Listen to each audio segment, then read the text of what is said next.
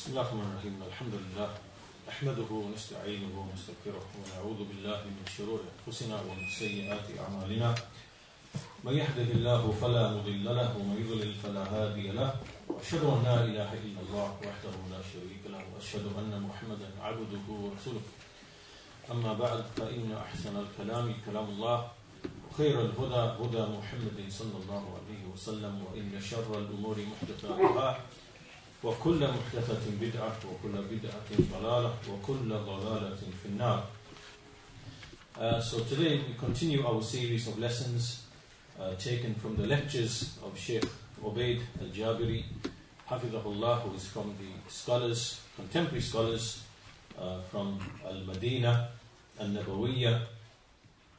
And in, in the previous lesson we looked at the hadith of Mu'awiyah radiallahu anhu, Uh, relating to the uh, Allah Azza wa Jal giving uh, the uh, understanding to a person, to whomsoever Allah, Allah intends to show goodness. Man yuridillahu bihi khayra yufaqihu fid deen. To whomsoever Allah intends to show goodness, He gives him understanding of the religion. Uh, so we discussed that hadith. Uh, looked at the Sheikh's commentary, and I just wanted to, before we move on to uh, today's lesson, uh, which is on the verse in Surah Al-An'am, uh, which follows after the story of Ibrahim al-Islam, before we look at that verse, I wanted to just clarify one point, which is that uh, relating to Muawiyah radiallahu anhu. So I mentioned, uh, mentioning many of the virtues and the excellencies of this companion, Muawiyah, that he was, that some of the scholars described, described him as the uncle of the believers, Khalul Mu'mineen. And that's because uh, his, uh, the messenger of Allah was married to uh, his uh, sister. So there was an issue as to can we really say, can we really describe Muawiyah with this title? And so the scholars have, have discussed this uh, issue. And from them is Shaykh al Islam ibn Taymiyyah rahimahullah, and he discusses this issue in Minhaj al Sunnah, in his book Minhaj al Sunnah. This is a book which is a refutation of the Rafidah, of the Shia, who basically attack the companions, and from them is Muawiyah radiallahu anhu. So here he basically explains, I won't, I won't read all of it, I'll just summarize basically what he says. Uh, so he says that um, we know that the wives of the Prophet ﷺ, they have the position and the status of being the mothers of the believers, right? And they are forbidden to marry. And so after this, the scholars, they differed or they disputed about the brothers of the wives of the Messenger ﷺ. And can we say about them that they are the uncles of the believers? Right, so the scholars uh, differed. So some basically said, uh, yes, we can say about one of them that he is the uncle of the believers. And so Ibn Taymiyyah says, in this case, this applies not just to Muawiyah, it applies to many. It applies to Abdurrahman and Muhammad, who are the uh, sons of Abu Bakr. And it applies to many of the other companions as well, like the sons of Umar and others. So he basically says that some of the scholars said that we shouldn't really apply this title, uncle of the believers, to anybody. Because if we did this, then um, it would mean that they also would be forbidden to marry, and many other rulings would follow on from that, right? Which obviously would, which would not be correct. And likewise, we would also have to start saying that the mothers of the wives of the Messenger are the grandmothers of the believers, right? We'd have to start extending the ruling and going in all different directions and saying all these different things. So, uh, Ibn Taymiyyah then says that, however, those scholars who did say that Muawiyah is the uncle of the believers, They they know all this, right? They don't they don't intend to apply all of these rulings, right, to the mothers of the wives of the Messenger and to the brothers of the wives of the Messenger. But what they intended what they intended was merely to point out the fact that Muawiyah has a relationship by marriage to the Messenger of Allah Sallallahu Alaihi Wasallam, and they mentioned this alongside many other virtues and excellences of Muawiyah. For example, he was the writer of the revelation. He wrote revelation. He also used to ride with the Messenger of Allah Sallallahu Alaihi Wasallam. And this is from the angle of mentioning his virtues, to mention his excellences. Just like with Ali radiallahu anhu, we know that there are some things that the Messenger said about him which are not unique to him. They apply to other people as well. But he mentioned them about him. For example, he said that I will give the flag to a man who loves Allah and His Messenger, and Allah and His Messenger love him, meaning Ali, right? Radiallahu anhu. And he also said, uh, he said uh, to Ali that, do you not please, are you not pleased that you should be to me like Harun was to Musa? Right? So he mentioned these things, and then the scholars, whenever they wanted to defend Ali, whenever they wanted to defend Ali radiallahu anhu, they would deliberately mention these things as a refutation of the Khawarij. Right? Because the Khawarij used to speak ill of Ali. They used to make takfir of him. So in order to uh, defend Ali and to praise him and to mention some of his virtues, they would mention some of these things. But these things are not unique to Ali. Right? Radiyallahu anhu. Because Ali is not the only man who loves Allah and His Messenger and whom Allah and His Messenger love him. Right? This also applies to Abu Bakr and Umar and Uthman. It applies to many other companions. So it's not unique to him. And um, so, so in the same way, uh, as Ibn Taymiyyah says, that وَمُعَاوِيَ أَيْضًا لَمَّا كَانَ لَهُ نَصِيبٌ مِنَ الصُّحْبَةِ وَالْإِتِّصَالِ بِرَسُولِ اللَّهِ صَلَّى اللَّهُ عَلَيْهِ وَسَلَّمَ وَصَارَ أَقْوَامٌ يَجْعَلُونَهُ كَافِرًا أَوْ فَاسِقًا وَيَسْتَحِلُّونَ لَعْنَتَهُ.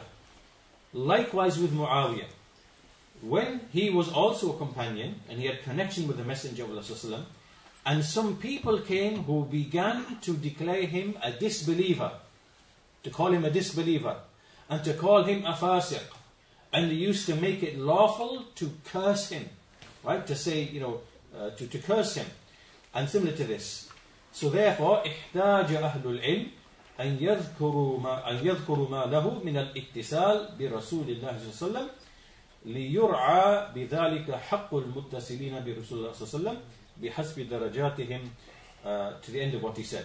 So basically, Ibn Taymiyyah is saying that in the same way with Ali, when people used to declare him to be a disbeliever, like the, the Khawarij, then the scholars would mention praises of, of him and certain traits and qualities that were praised, but which other people also had as well. It wasn't just unique to him. And similarly with Muawiyah, because the Rafidah used to declare him to be a disbeliever and a fasiq and used to invoke curses upon him, then they would go out of their way deliberately to mention certain qualities which are not unique to him, right? Like, he's the uncle of the believers, he wrote the revelation, he did the first sea expedition, he, you know, and many other, other things. But they are, but some of these things are not unique to him, right? They are, other people apply to them as well. So this is something that the scholars obviously uh, discussed, but the, the correct view is that we don't, generally, we don't say, Muawiyah is the uncle of the believers, or anybody else for that matter, like the sons of Abu Bakr or the sons of Abu Bakr. We don't say that they are also the uncles of the believers. We don't generally say this. But if we are in a situation where we want to mention the qualities of Muawiyah specifically to refute the Rafidah, to refute the Shia, and to refute anyone who speaks ill of him, then it is permissible in, in that situation to basically mention certain things which are not unique to him, but other people, uh, to other people as well. So it's in this context that some of the scholars in the past, they actually said that Muawiyah is the uncle of the believers, right? And this is why, when I mentioned uh, in, in, in my talk, uh, this is why I said the same thing as well, because it was a context of mentioning all of his excellent qualities uh, all of the things that were mentioned about him. Why? Because to, to refute the people who basically speak ill of him. All right? So that's just a clarification from the uh, previous lesson. Uh, and so today we begin the explanation of the statement of Allah Azza wa Jal in Surah Al-An'am, which is verse number eighty-two. Verse number eighty-two. In this verse, Allah Azza wa Jal, He says, "Alladhina amanu, alladhina amanu, walam yalbisu imanahum bidhulm, ulaika lahumul aman, wa hum muhtadun." Which translates the rough meaning: those who believe, those who believe, those who have iman, and do not mix or confuse their iman with dhulm, with oppression, with oppression. They are the ones who shall have safety. They are the ones who shall have safety, and they are the ones who are guided. They are the guided ones. This verse in Surah Al-An'am, what's the context behind this verse? This verse is in the context of the story of Ibrahim alayhi salam. And Ibrahim alayhi salam, a page, a page before this verse, a page before, Allah Azza wa Jal starts to mention the story of Ibrahim alayhi salam when he Uh, debated with his people, and his people, as you know, they were star worshippers. They used to worship the star, the sun, the moon, and they used to make idols as focal points for the worship of the stars. And so basically he had uh, debates and arguments with them, and you know uh, the stars would appear, and you know he would say, "Is this is my Lord?" You know, like as a rhetorical, you know, and likewise the moon, and the moon would disappear, and the sun, and the sun would disappear, and he would say, this is this is supposed to be my Lord. And so, following these debates and arguments, he basically freed himself from his people. He said, I have nothing to do with you. And he said, إِنِّي وَجَّهْتُ وَجْهِيَ لِلَّذِي فَطَرَ السَّمَاوَاتِ وَالْأَرْضِ حَنِيفًا وَالْأَرْضَ حَنِيفًا وَمَا أَنَا مِنَ الْمُشْرِكِينَ. Right? So he freed himself. He said, I have turned my face to the one who created the heavens and the earth, upright, and I am not from the polytheists. Right? And then the verses continue how his people, how he argued with his people, and you know, and then he basically said to them at the end of it, وَكَيْفَ أَخَافُ مَا أَشْرَكْتُمْ وَلَا تَخَافُونَ أَنَّكُمْ أَشْرَكْتُمْ بِاللَّهِ مَا لَمْ يُنَزِّلْ بِهِ عَلَيْكُمْ سُلْطَانًا فَأَيُّ الْفَرِيقَيْنِ أَحَقُّ بِالْأَمَنِ إِن كُنْتُمْ تَعْلَمُونَ. So he said at the very end, how can I, how can I fear those things which you are committing shirk with? How can I fear those things which you are sharing as partners with Allah? How can I fear them when you yourselves do not fear the fact that you are committing shirk with Allah? Committing shirk with Allah for that which He gave you no authority. So which of the two parties are more worthy of safety, if you truly know? Right? In other words, Ibrahim alayhi salam, his argument, his hujjah, was that he said to those people, you are worshipping these idols, they can't hear, they can't see, they have no power, they have no ability, so how can I fear them?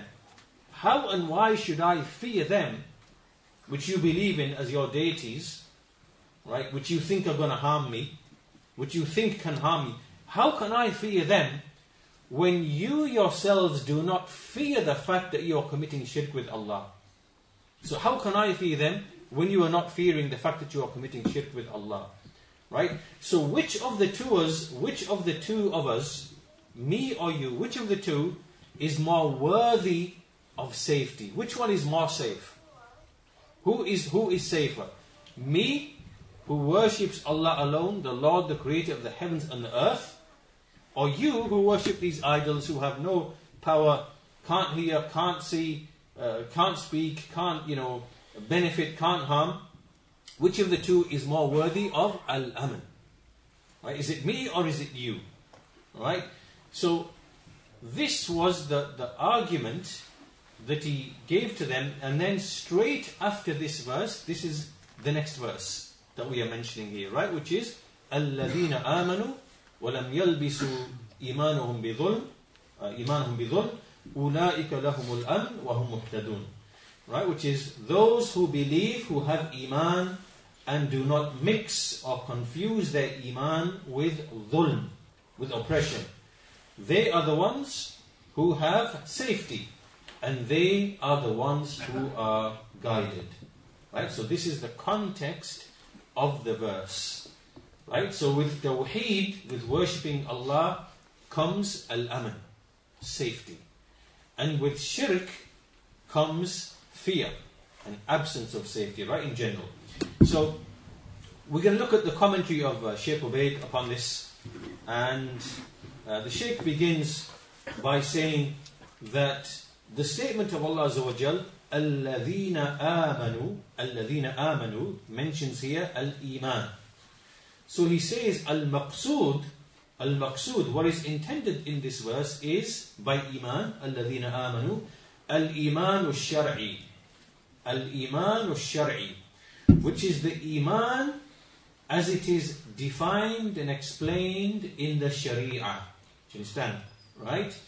So this is important to understand because um, many of the words in the Arabic language before the Quran came, they have or they had a linguistic meaning, and then when the Quran came, it gave a shari'i meaning to those words, right? It basically added, or it uh, gave some additional meanings to those specific words, which now become the shari'a meaning.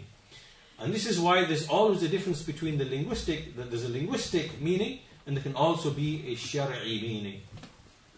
So here the word iman, uh, in the language, it simply means to trust. Right, to uh, to have a tasdeeq, and to along with uh, along with some degree of uh, al-aman or safety or trust along with it, right? So it means to trust, to accept and to trust. But here, when Allah says "Alladhina amanu," and He speaks of iman and mu'min and the believer, this now has a shari'i meaning. What is that shari'i meaning? How is that meaning defined? This is what Shaykh Ubaid explains to us next. And so this is the understanding of iman in the Sharia and with the Sahaba, with the Messenger of Allah Sallallahu Alaihi Wasallam, with the Sahaba, with, the, with those who came after them, with Ahlus Sunnah. It is as follows: Huwa qawlun bil lisan, qawlun bil lisan. It is to express with the tongue, to express with the tongue. Wa'tiqadun bil-qalb, and to believe with the heart, or belief in the heart. وَعَمَلٌ بِالْجَوَارِحِ, وَعَمَلٌ بِالْجَوَارِحِ, and then to act with the limbs, to act with the limbs. يَزِيدُ بِالطَّاعَةِ, it increases with obedience. وَيَنْقُصُ بِالْمَعْصِيَةِ, and it decreases with disobedience. Right? So it's simple. There are five elements, there are five things, or there are five parts. If you want to know the iman that Allah spoke of in the Quran, the reality of this iman, then it lies in these five things. And if you stick to these five things, this is the correct, true understanding of iman in the view of Ahlus Sunnati wal Jama'ah. Right? As opposed to those people who deviated and they made mistakes in this topic.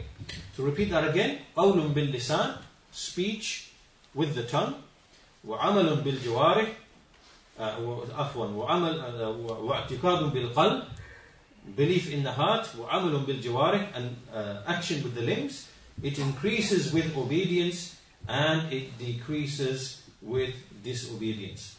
So anyone who brings all of these things together, right, iman is in his heart, truthfully in his heart, and he expresses it with his tongue, and then he also acts with his limbs, right? He has now brought the reality of Iman, right? This is what is the true and real Iman. Now, before we go any further, let's let's stop here and just think um, when some of these things are missing, right? Let's take the example of, um, let's say there's a person who says, Ashhadu an la ilaha illallah, wa ashhadu anna Muhammadan abduhu wa rasuluh. And then outwardly, he also does some of the actions, right? So he prays and he fasts and he's with the Muslims. But in his heart, there is hypocrisy, there's nifaq. He's not really, just like the hypocrites in the time of the Messenger of Allah, right? They were with the believers, they were praying, they were fasting, they were going on jihad, and they were saying with, with their tongue that we, you know, we testify you are the Messenger of Allah. Can we say that they are believers? Are they believers? Are they believers? Why? What's missing? What's missing? Belief of the heart is missing, right? This is this is wrong, right? However, there were there were some Muslims who came, and they mistakenly said that iman, iman is only what is on the tongue. These are the Karramiyyah. Karra is a sect called the Karramiyyah. There were some Hanafis in the in the third century Hijrah, Hanafi Karramiyyah. They said iman is merely what you say with your tongue. So if you just simply say, Ashhadu an la ilaha illallah, right? Irrespective of what's in here, you have now entered into Iman, you are now a believer. Now, this is false. Now, this is not true. This is incorrect. Okay.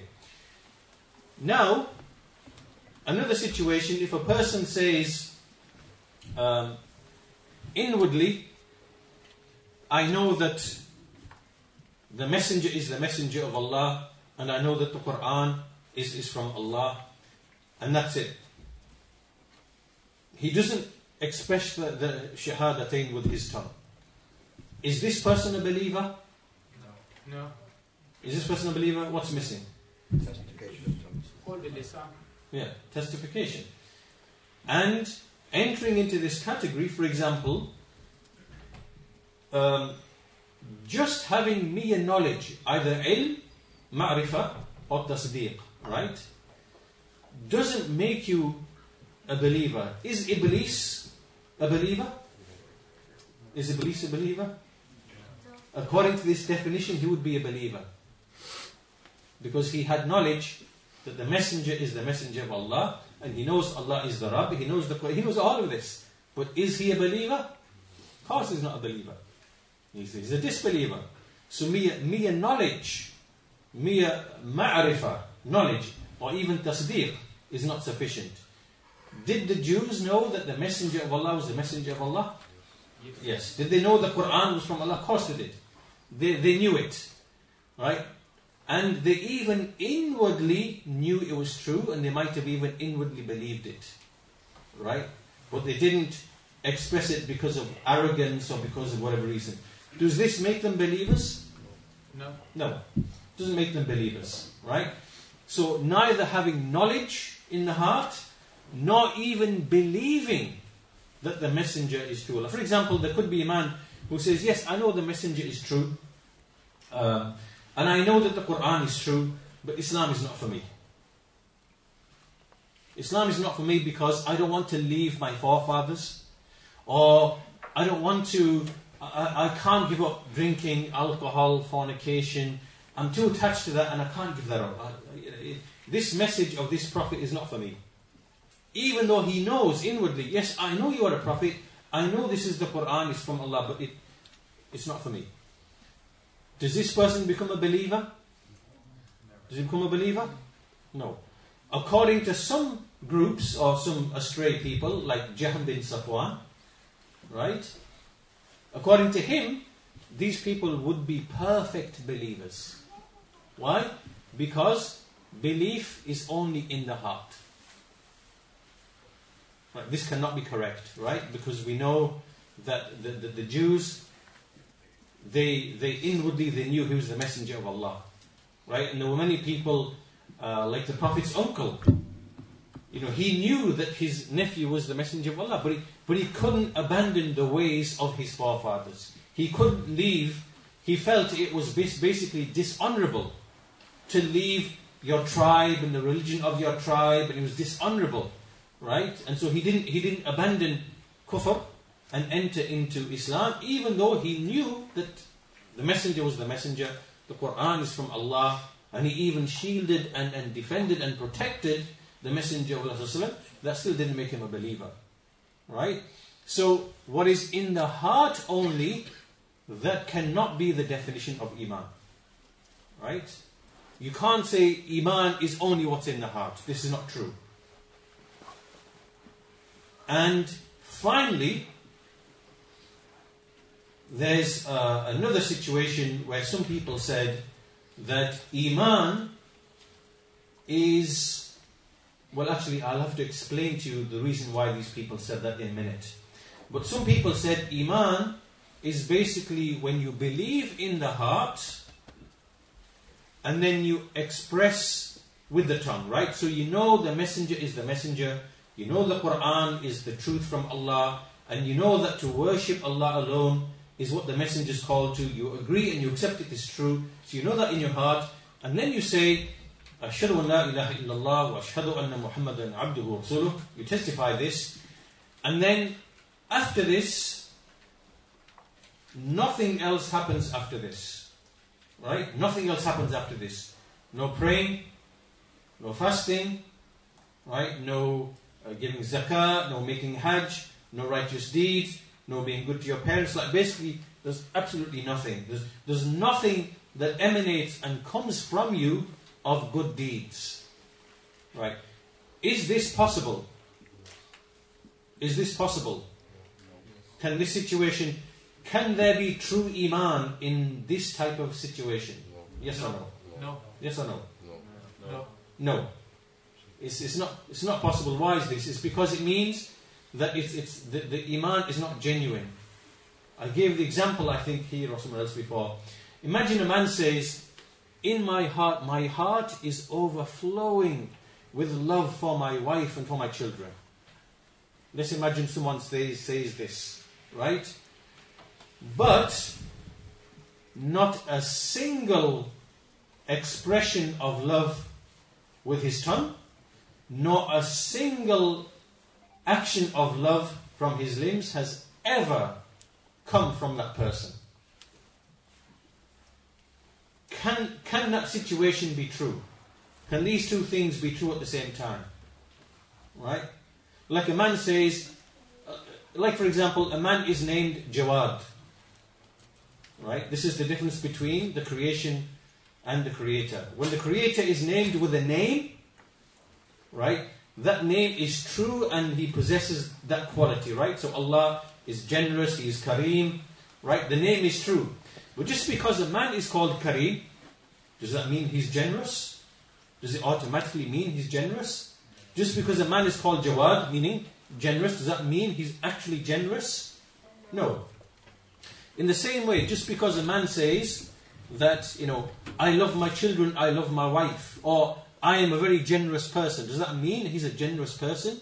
And if we have never, ever, ever, ever If, if not a single act of charity or generosity ever occurred from him, can we say that he's indeed generous? Can we say that? Is that true or not? Can we say that or not? No. Yes or no? We can't, can we? So likewise, if a person says, I believe with my heart and I believe with my tongue, and obviously th- there are some situations which are exceptions, right? Imagine someone says, Uh, someone becomes a Muslim, and then basically five minutes after he dies, uh, five minutes after he becomes a Muslim, he dies. This man never had the chance to act, right? He never had the chance to act. So for him, the Iman which was obligatory upon him, he fulfilled it. He died, he has fulfilled the Iman which was wajib upon him. So he died as a believer who completed the Iman that was obligatory upon him in his situation. But imagine a person, is a, he's lived ten, twenty, thirty, forty, fifty years A man has lived for fifty years. And, you know, he, he in, in those fifty years, he's never done any good deeds. Never prayed, never fasted. Can we say this, can, you know, can, can this be genuine Iman? Simply not possible. It's not possible. Right? A man lives for ten, twenty, thirty, forty years. He lives among the Muslims. He hears the adhan. You know, he hears the speech of the scholars, and he basically, you know, claiming to be a believer. Not one single instance of any deed has ever emanated from him. This is a proof of the absence of the Iman he claims to be in his heart. Right? This is because there is talazum, talazum, bayn al-zahir wal-batin. Right? The, the inward and the outward is basically tied like this. You cannot separate the truth. The, the two. You can't separate between the two. If there is over, if the heart is overflowing in Iman, then outwardly you should see overflowing deeds. Right? And if you see no deeds on the outside, it means that the heart is also empty or deficient in Iman. Right? This is, this is, uh, the, this is the reality that we find that is pointed out and explained and described in the Quran and in the Sunnah. Right? So, Iman is, as, as we have in this definition, it is the statement of the tongue, it is belief in the heart, and it is actions according to the limbs. Right? This is the definition of Iman with the people of the Sunnah. Iman can also increase. So when you increase in good deeds, when you increase in the actions of the heart, your love increases, your fear of Allah increases, your reliance upon Allah increases, your hope in Allah increases, right? Then your Iman increases as well. And likewise, when you make dhikr, every time you make dhikr, uh, or you enjoin the good and you prohibit the evil, right? Your, uh, your, your Iman increases as well, right? So, individual deeds, they increase your Iman. Conversely, when you commit a sin, when you commit sins, and you fail to fulfill your obligations, then your Iman decreases. Right? So the believers are not all the same. The believers are not all the same. That clear? If Iman was only on the tongue, would there be any difference between the believers? Every believer would be the same, right? Because Iman now is just to say, La ilaha illallah. So because everybody said it, everyone is now equal. Can this be true? No. Of course it's not true. Because the believers are not all the same. I mean, are we the same as Abu Bakr? No. Because Abu Bakr said, La ilaha illallah, and we say, La ilaha illallah. So therefore, this shows that Iman cannot be just something you say only on the tongue, right? Is Iman only just to believe in the heart, in Allah, the angels, the books, the messengers, the last day, and Al-Qadr, the good and the evil? Because if it is, there will be no difference between us and Abu Bakr and Umar and Uthman and Ali, and because we are believing the same things. So this obviously cannot be true. It cannot be true. Right? Iman is not just the, what the tongue says, nor what the heart believes. Rather, action. Action of the heart and action of the limbs, right? The action of the heart and action of the limbs. These two are connected. The actions of the heart are like love, fear, hope, reliance, and so on and so forth. And outwardly, it is the physical deeds that we do. The action of the heart is tied to the action of the limb, the inward and the outward. This is the, the essential part of Iman. Some groups, they did not include this in Iman. They didn't include this in Iman. And if you don't include these things in Iman, that means all of us are equal to Abu Bakr in Iman. And to Umar, radiallahu anhuma. Right? This is not true. Right? So, so actions are from the reality of Iman. Actions are from the reality of Iman. Whoever expels actions from Iman, whoever comes and says, oh, actions are not from Iman, it's only what's in your heart and what's in your tongue, These people, uh, historically, they are known as Murji'ah, Murji'ah, a sect called the Murji'ah, right? Which means those who expel actions from Iman. Now, this is not true. Actions are from the reality and from the essence of Iman. So this is the first thing that we learn in this verse, Alladhina amanu, Alladhina amanu. Those who believe. Which, which belief are we speaking of? Which Iman are we speaking of?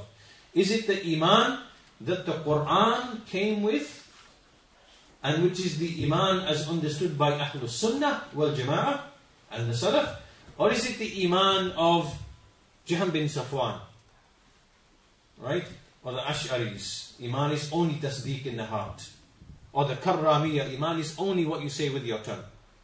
Right? It's, it's, it's none of that, right? It is the Iman that we have defined here. Al-Iman al-Shar'i.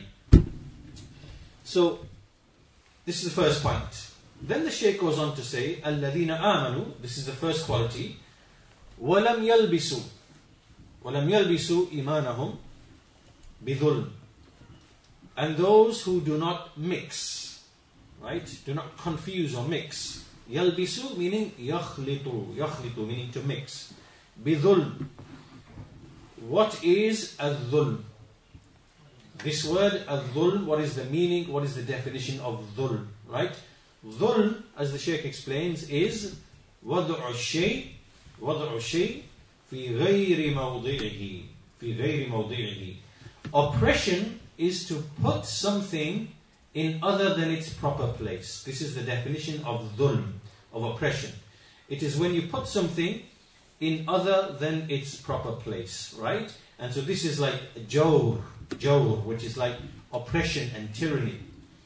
And, you know, it is to basically to swerve away in terms of rulings that you make, judgments that you make, and in terms of dealings that you have, right? So in, in your judgments, in your pronouncements, and likewise in your dealings, You, you put things in other than their proper places, right? So you haven't acted uh, with, uh, with justice. You haven't put everything in its proper place. Rather, you have put it in other than its proper place. And this is the definition of oppression, injustice. So, what does this then mean, right? الَّذِينَ آمَنُوا وَلَمْ يَلْبِسُوا إِيمَانَهُمْ بِظُلْمٍ. Who is this describing? And what is this ظُلْم? Right? We need to focus on this word, al-ظُلْم. So the Shaykh says that in this verse, if we look at the grammar of this verse, if we look at the, the grammatical structure of this verse, we see that ظُلْم has been mentioned in the indefinite form, in the indefinite form, right? And when we have this indefinite form preceded by a negation, لَمْ يَلْبِسُوا لَمْ يَلْبِسُوا إِيمَانَهُمْ بِظُلْمٍ, then this means that the verse has a general meaning, right? It basically means uh, all oppression, all types of oppression. And when the companions, when they heard this verse, when they heard the Messenger of Allah saying, you know, this verse, وَلَمْ يَلْبِسُوا إِيمَانَهُمْ بِظُلْمٍ, this verse became very, very, very difficult upon them. Right? Because they, looking at just the wording of the verse, they correctly understood the verse in terms of the grammar of the verse, which means that, you know, those who believe and do not do any type of dhulm whatsoever, any type of dhulm, right? They are the ones who have safety, and they are the ones who are rightly guided. So when the companions heard this verse, they thought, we are perished. We are doomed. How can we be saved when all of us, we fall into oppression? Who does not fall into oppression? Which person is that who does not fall into dhulm? Right? Dhulm meaning, because dhulm itself is of number of types. The dhulm which relates to the haqq of Allah, firstly. So oppression is of three types. The first type of oppression is as it relates to the right of Allah. The right of Allah. Right? So you do not worship Him alone and you fall into uh, sin and transgression. The second is the right of the servants. Right? Haqqul ibad. So you basically do not fulfill the rights of the servants. And the third type of oppression is the dhulm of the nafs, your own self. So either you wrong your own self by committing sins that pertain to yourself, or you commit oppression by uh, harming the servants, or you commit oppression by violating the right of Allah Azza wa Jal, right? So the companions, when they read, when they heard this verse, they thought, we are all doomed, we are finished. Because which one of us, which one of us does not fall into oppression? So they they went, uh, or they basically, uh, they basically went to the Messenger of Allah Sallallahu Alaihi Wasallam, as Ibn Mas'ud explains. He says that when the statement of Allah Azza wa Jal was revealed, "Alladhina amanu wa lam yalbisu imanahum bi dhulm," this became very very difficult upon the companions of the Prophet ﷺ. So they came to him, and they basically, you know, they, they basically said, uh, you know, basically said, we are destroyed. Which one of us does not commit oppression?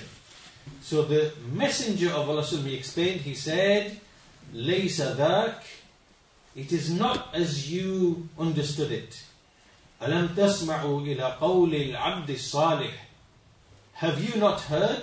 Have you not heard the statement of the righteous servant?" Meaning Luqman alayhi salam. Then he quoted from Surah Luqman, Inna inna shirka la dhulmun adheem. Inna shirka la dhulmun adheem. Indeed, shirk is a mighty injustice. Right? So he explained this verse here in Surah Al-An'am with the verse in Surah Luqman, which means that the oppression which is being referred to here, those who do not mix their iman with oppression, it means shirk. Shirk. Those who do not mix their faith, their iman in Allah, with shirk, with polytheism, right? With idolatry, with worshipping others alongside Allah, right? Erecting other deities alongside, you know, Allah. And likewise, also uh, it enters into this also minor shirk as well, such as ar-riya, showing off, and other, other similar things. So, so the Messenger of Allah, he corrected, the, he gave the correct interpretation of the verse, which is that even though the wording of the verse suggests all type of oppression, all type of oppression, the correct meaning is that this actually is referring to only a specific type of oppression. Right? Which is the oppression which is shirk, which is to worship other than Allah, idolatry, polytheism, and all the other things that enter into, into, into that. So, the Shaykh says, so therefore it becomes clear by way of the Qur'an itself that the, the verse, even though in its generality it, it is general, what is actually intended by this verse is something very specific, meaning that it, it, it intends a specific type of oppression, not the general type of oppression, right? Otherwise, nobody would enter into this at all. Um, so the Shaykh says this is important to understand. We must have a correct understanding of the Qur'an and its meanings by referring back to the Qur'an, by referring back to the Messenger of Allah Sallallahu Alaihi Wasallam. And if we don't do this, then we will fall into mistakes. And the Shaykh mentions a point here, is that you see some people who basically they uh, give sermons and they admonish the people, and they interpret the, ve- interpret the verse upon its general meaning, and the effect this has is that you basically lead people to despair. Right? Just like the companions initially wrongly understood, they thought, which one of us does not fall into oppression? We are doomed. How can we ever be saved? It shows that if you do not have the right understanding of the Qur'an, and then you go and start speaking to the people, you can destroy the people, because now you're giving the impression to the people that, you know, they can never ever be, be saved. Because which one of us does not commit oppression, right? Uh, you know, so, so the companions, their understanding was corrected by the Messenger of Allah, and they also referred back to the Messenger of Allah when they had a, a misconception, in any case.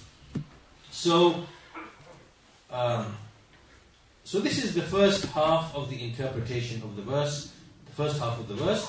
Then the Shaykh goes on to mention the second half of the verse, and he says, uh, that Allah Azza wa Jalla, he says, أُولَٰئِكَ لَهُمُ الْأَمْنُ وَهُمْ مُهْتَدُونَ. Right? So the first part is describing the two qualities, al-iman, the iman which is sahih, the correct iman, and the second is the absence of dhulm.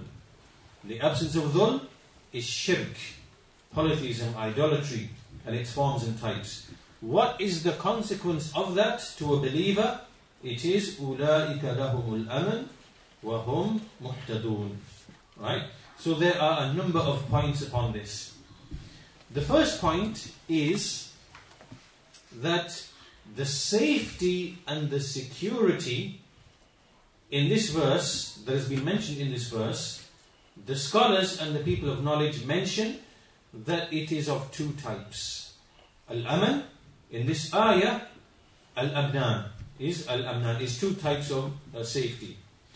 And likewise, the guidance, the hidayah, mentioned in this verse, right? Those are the ones who have safety, and those are the ones who are rightly guided. The guidance is also of two types. We're going to discuss what these two types are. Right? So, so what are the two types of safety? The first type of safety is for the person who dies upon Tawheed and he is free of sins, right? Meaning, doesn't mean that he didn't commit sins. He probably committed sins, but he repented from his sins, right? So, he worshipped Allah alone. He singled out Allah in worship. Maybe he had sins, or may- maybe he was pious and he didn't have any sins, or maybe, you know, he, he committed sins, but he also made tawbah, right? So, he meets Allah Azza wa Jal without any sin with him.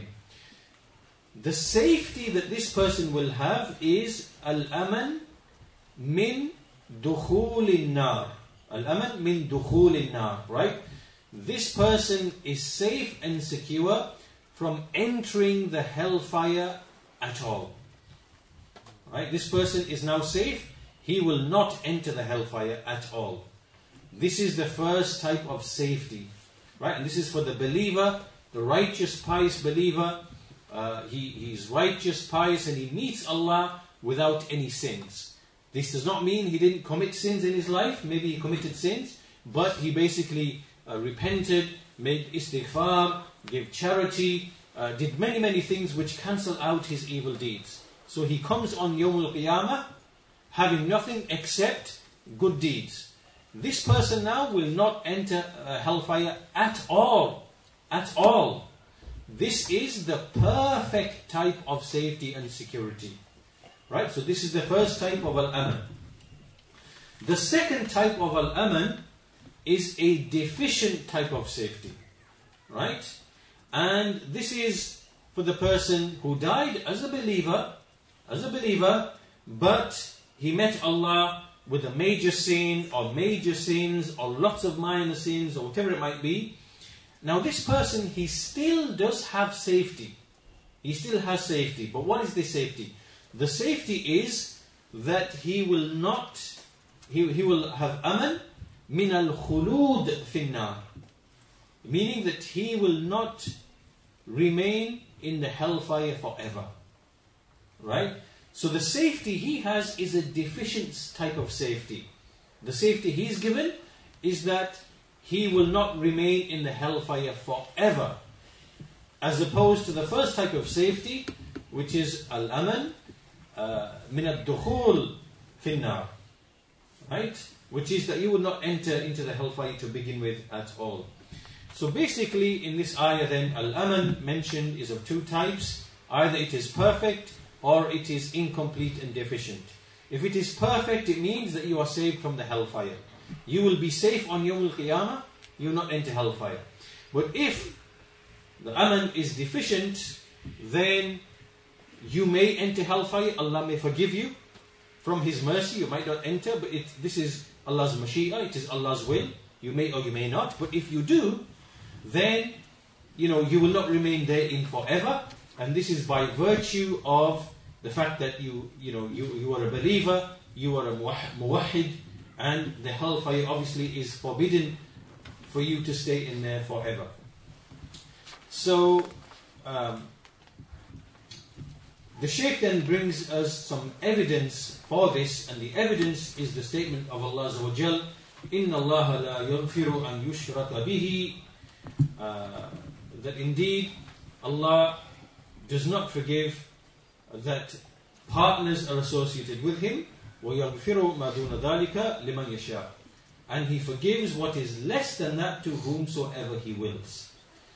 Right? So this is a clear proof that besides shirk, below shirk, Allah forgives everything. Right? If you die upon shirk, Allah will not forgive that. But if you die upon tawheed and you were a, a, a drinker of alcohol, or you're a fornicator, or you're a gambler, or you were a thief, or whatever it might be, and you die upon this, you will still be forgiven. You, you, you will be forgiven. So this is a, this verse here, indeed Allah does not forgive that partners are associated with Him in worship, but He forgives whatever is less than that to whomever He wills. Right? This is at the point of death. Obviously, if you commit shirk and you repent, Allah will forgive you.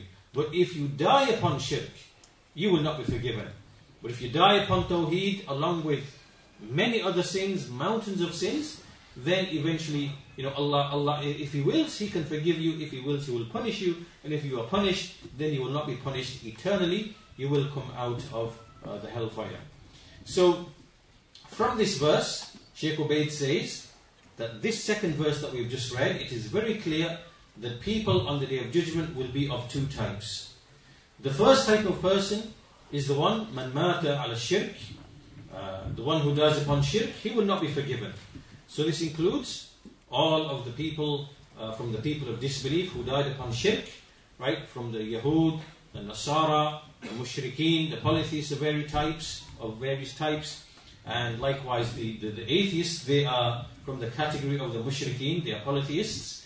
Uh, they are polytheists in the sense that they uh, ascribe They make, you know, matter and material uh, to have the qualities and attributes that belong to Allah Azza wa Jal. That's all they are doing. Right? So all of these are categories of the mushrikeen. So uh, they die upon shirk as well. So they are from that category. And the second category are those who basically are under the will of Allah. Right? So obviously they've met Allah with sin, with disobedience. They are people of tawheed, but they meet Allah with sin and disobedience. If Allah wills, He will forgive them. If Allah wills, He will enter them into paradise through His mercy. Right? And um, He may punish them, or He may forgive them, either through intercession of the angels, the prophets and the righteous, or even without intercession. Through His pure mercy, He may forgive those people. Right? So these are the two categories of people on Yawm al-Qiyamah, based upon this verse here that we just read, from Surah Al-Nisa. And then finally, the Shaykh mentions the two types of guidance, right? Al-Aman is very clear in this ayah now. As for the two types of guidance, the Shaykh says, likewise, there is Hidayah Tammah. Hidayah Tammah. There is complete and perfect guidance. Complete and perfect guidance. This is synonymous with complete and perfect security. They go hand in hand. Right? So if you have complete safety, it means you had complete guidance. If you have complete guidance, it means you have complete safety.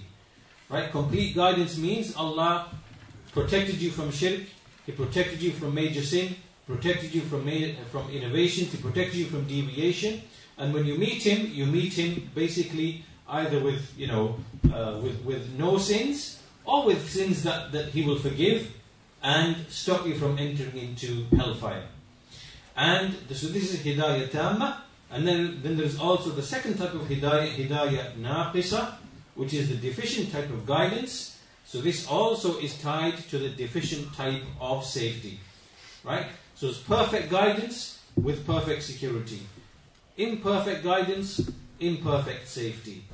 Right? All of this is on the basis of you, your deeds, your sins, your disobedience, your righteous deeds, how you meet Allah Azza wa Jal on Yawm al-Qiyamah. Right? Which, depending on that, depends what you have. Perfect guidance, perfect safety. Incomplete guidance, incomplete safety. So, uh, after this, the Shaykh then goes on to uh, conclude his discussion. Now that all of this is very clear, Alladhina amanu, we know the meaning of Iman, the Iman as defined in the Sharia, not the Iman of the Murji'ah, or the Iman of Jahm bin Safwan, or the Iman of the Karramiyyah, or the Iman of the uh, of the Murji'ah. No, the Iman according to the Quran and Sunnah. الَّذِينَ آمَنُوا وَلَمْ يَلْبِسُوا إِيمَانَهُمْ بِظُلْمٍ. What is dhulm? Right? Dhulm, uh, in its very general sense, means to put something in other than its proper place. This can occur in three ways. Where you violate the haqq of Allah, or you violate the haqq of the servants of Allah, or you oppress your own soul by committing sins, by committing sins which harm it. Right? But in this verse, it is not the general dhulm which is intended. It is only the dhulm that is specific, which is the shirk with Allah Azza wa Jal. That specifically is what is intended in that verse. Otherwise, nobody would enter into this verse, because who is not free from sinning against his soul, and even, you know, uh, committing oppression against the, you know, uh, others, for, you know, for failing in his rights, right? So it is referring to a specific Uh, type of dhulm, which is shirk with Allah Azza wa Jal. And then after this, a person receives al-aman. Al-aman can be safety from entering the hellfire at all, or it can be safety from remaining in the hellfire forever. And likewise, guidance is of two types, synonymous with these two types of safety. It is either complete guidance, where Allah gives you tawfiq in ilm and, and amal, or it is deficient guidance, right? Uh, whereby you fall short. And so after this, the Shaykh then is going to make just one, one final point, which is, which is, how do we, and we'll, inshallah, we'll establish the prayer after this, uh, after this final point, which is, how do we as Muslims view the sinful Muslim? The sinful Muslim, right? This is something that has happened in history, and people went astray in knowing the ruling of the sinful Muslim, right? And uh, with this is what we call in the Arabic language al-fasiq al-milli. Al-fasiq al-milli. This means the sinful religious person, right? The sinful believer, فُسَّاقُ الْمُوَحِّدِينَ. Right? The sinful people among the people of Tawheed. What is the correct way to look at these people? Do we say, do we say, for example, that they are disbelievers outside the fold of Islam who will burn in hellfire forever, as the Khawarij say? Is that what we say? Just because they entered into sin? Or do we say they are righteous, pious believers, complete and perfect in their iman, equal to Abu Bakr and Umar? We don't say that either, right? If we do not understand Iman correctly, we will fall either in this direction or we will fall into this direction. Do you understand? Like if we say that Iman is only something you say with the tongue, that means we've now declared every single person who says La ilaha illallah to be a perfect, complete believer, equal to Abu Bakr and Umar, and even the hypocrites are perfect and complete believers. Why? Because we've made Iman just to be something you say with your mouth. So this obviously can't be correct. And similarly, if we say that if a believer commits a major sin, he drinks, he gambles, he fornicates, he steals, he lies, or whatever, and we say, well, you know, it's impossible for him to commit a sin while there is Iman in his heart. So if he committed the sin, there must be no Iman in his heart. Therefore, he must be a disbeliever. and therefore this means he will be in the hellfire forever. This is the way of the Khawarij. The Khawarij, right? The extremists, right? And so this only happens if you say, if you say that, you know, uh, Iman is only action, right? And if you fall short in action, then the whole of Iman has disappeared from you. You haven't brought all of Iman, therefore you are now a disbeliever. This is also wrong. So this issue happened historically, happened at the very beginning with the Khawarij, the Khawarij, right? Who fought against Ali, who fought against Uthman, who, who killed uh, Uthman radiallahu anhu, and then Ali after him, right? And they, they exaggerated, right? And they began to expel Muslims for, who committed sins from, from Islam. And then another group came along, the Murji'ah, and they said, they are obviously wrong, they are obviously wrong, and you know, if they're making takfir of Muslims and they are wrong, it must mean the actions can't be from Iman. So they counted one mistake with another mistake. Do you understand?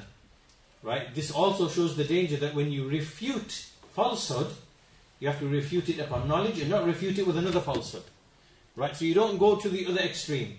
So this group said, a Muslim who drinks, he's a kafir, outside the fold of Islam. Why? Because they said, if he had Iman in his heart, he wouldn't have drunk. So if he's drunk, therefore he cannot have Iman in his heart. But this is not true. This is not true. Because a believer can be sinful, and he can have Iman, and he can also be sinful, right? So when these people started expelling Muslims from the fold of Islam, another group looked and said, how come they are expelling Muslims from the fold of Islam, right? They are, they are expelling them on the basis of actions that they are doing, like, you know, drinking. So this must mean that actions can't really be from the reality of Iman, and Iman can only be what's in the heart and what you say with the tongue, right? So now they've made a mistake, right? They've, they've tried to refute that mistake, and they've refuted it with another mistake, right? And so this, this, this is because of lack of knowledge and lack of proper understanding. So this issue of the sinful Muslim, what is his status in Islam? And the correct thing is that we say, we say, mu'min bi-imanihi fasiqun bi-kabiratihi. Right? We say that he is obviously a believer on account of his iman, but he is a sinner by way of his sin. These two things can coexist at the same time. There's, there's no conflict between the two, right? Person can be a believer and be deficient in his iman and also be a sinner at the same time, right? This type of exaggeration, when we basically, uh, let me give you an example. In the time of the Messenger of Allah, there used to be a man who used to be a habitual drinker. Right? He used to drink. And he used to be known by the label of, you know, himar, donkey. Right? And once he was brought to the Messenger of Allah, he'd been drinking, and he was given the punishment. He was punished. And some of the companions were watching, and they said, may Allah curse this man. Right? Out, out of anger and out of ghira for the religion. They said, may Allah curse this man. And the Messenger of Allah prohibited, prohibited them and said, indeed, this is a man who loves Allah and loves His Messenger.